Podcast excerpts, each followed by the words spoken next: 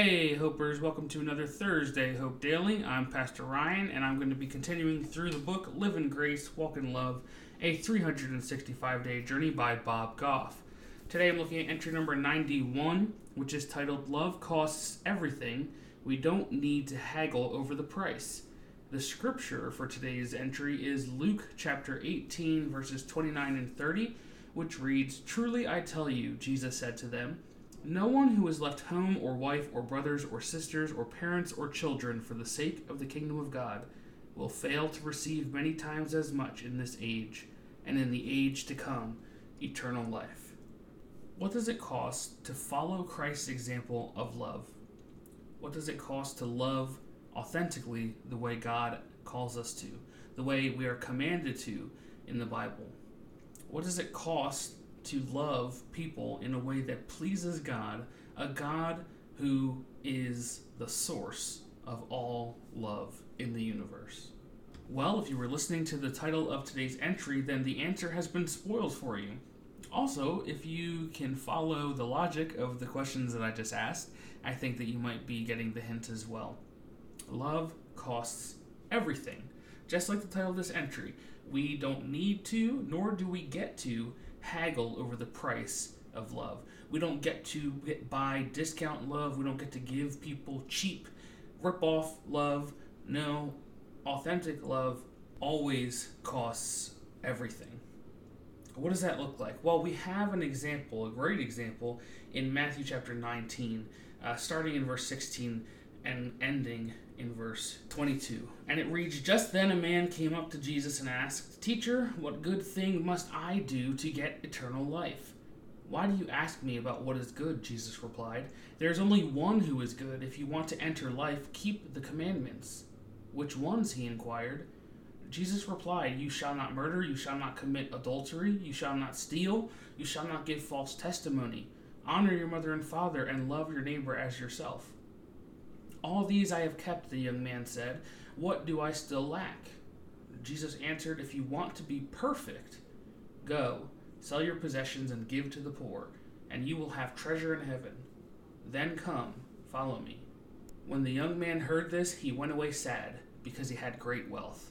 So between Luke 18, 29 to 30 and the scripture that I just read in Matthew 19, we have two sides of the same argument. In Luke 18, we see the argument that anyone who gives everything, who leaves behind everything and everyone that they care about, everything they cherish, all of their worldly treasure, in order to follow God, in order to advance the kingdom, in order for the sake of God, the Lord of Christ, they will be blessed greatly. And in Matthew 19 that we just read from, we see Jesus tell a man, "Well, you followed all the commandments. That's wonderful. But if you want to be perfect, if you want to go all the way, if you want to go all in on this love thing, then you have to give up everything you have, sell it all, give it away to the poor, drop everything, give everything up, and follow me." These two passages of scripture do not give us much wiggle room. There is not much room to argue. There's not much room to haggle. The truth of the matter is that love, the love that God calls us to, has an impossible price to pay. That is why Christ had to pay that price for us on the cross. Christ's example of dying is the example. It's the number one best example for how we can love, giving up our life. And what does that look like for us? What does it look like for you?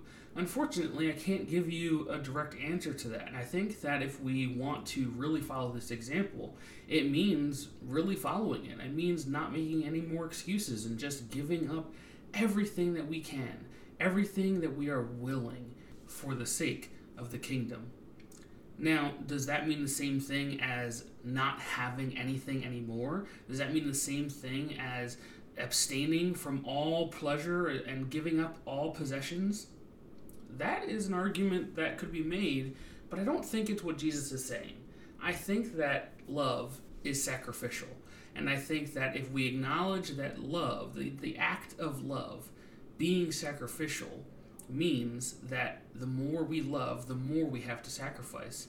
And if there is no greater goal than to love the way that God loves, which is infinitely, then we have to accept that that is a high standard, possibly a higher standard than we could ever achieve, because infinite love means infinite sacrifice, and I don't think that we are all ready to face that cost. I think a practical way of looking at this is to say that as Christians, the love that we should offer to people is a love that sacrifices everything that we are willing, that acknowledges that everything that we have and every breath that we breathe does not belong to us, it belongs to God.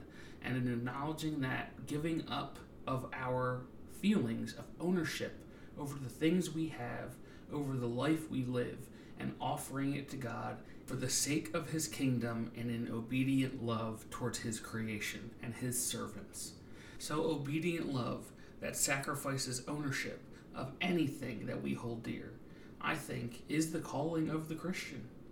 I also think that there's a certain reverence to be had for a God whose love is infinite and whose ability and willingness to sacrifice for those He loves is infinite, and to realize how truly glorious and amazing that is, and to realize that we are not there, and we can only get there through the power of the Holy Spirit, and we will only get there in God's perfect timing. So my challenge for you and my challenge for me this week is that we will look for the things that we are holding on to too dearly, that we are trying to claim ownership of, and instead of realizing that everything that we have is supposed to belong to God. And I pray that through that reflection and introspection, we will access a deeper and greater love for those around us than we have yet to in our lives today. And I pray that for you and for me, and I thank you for listening.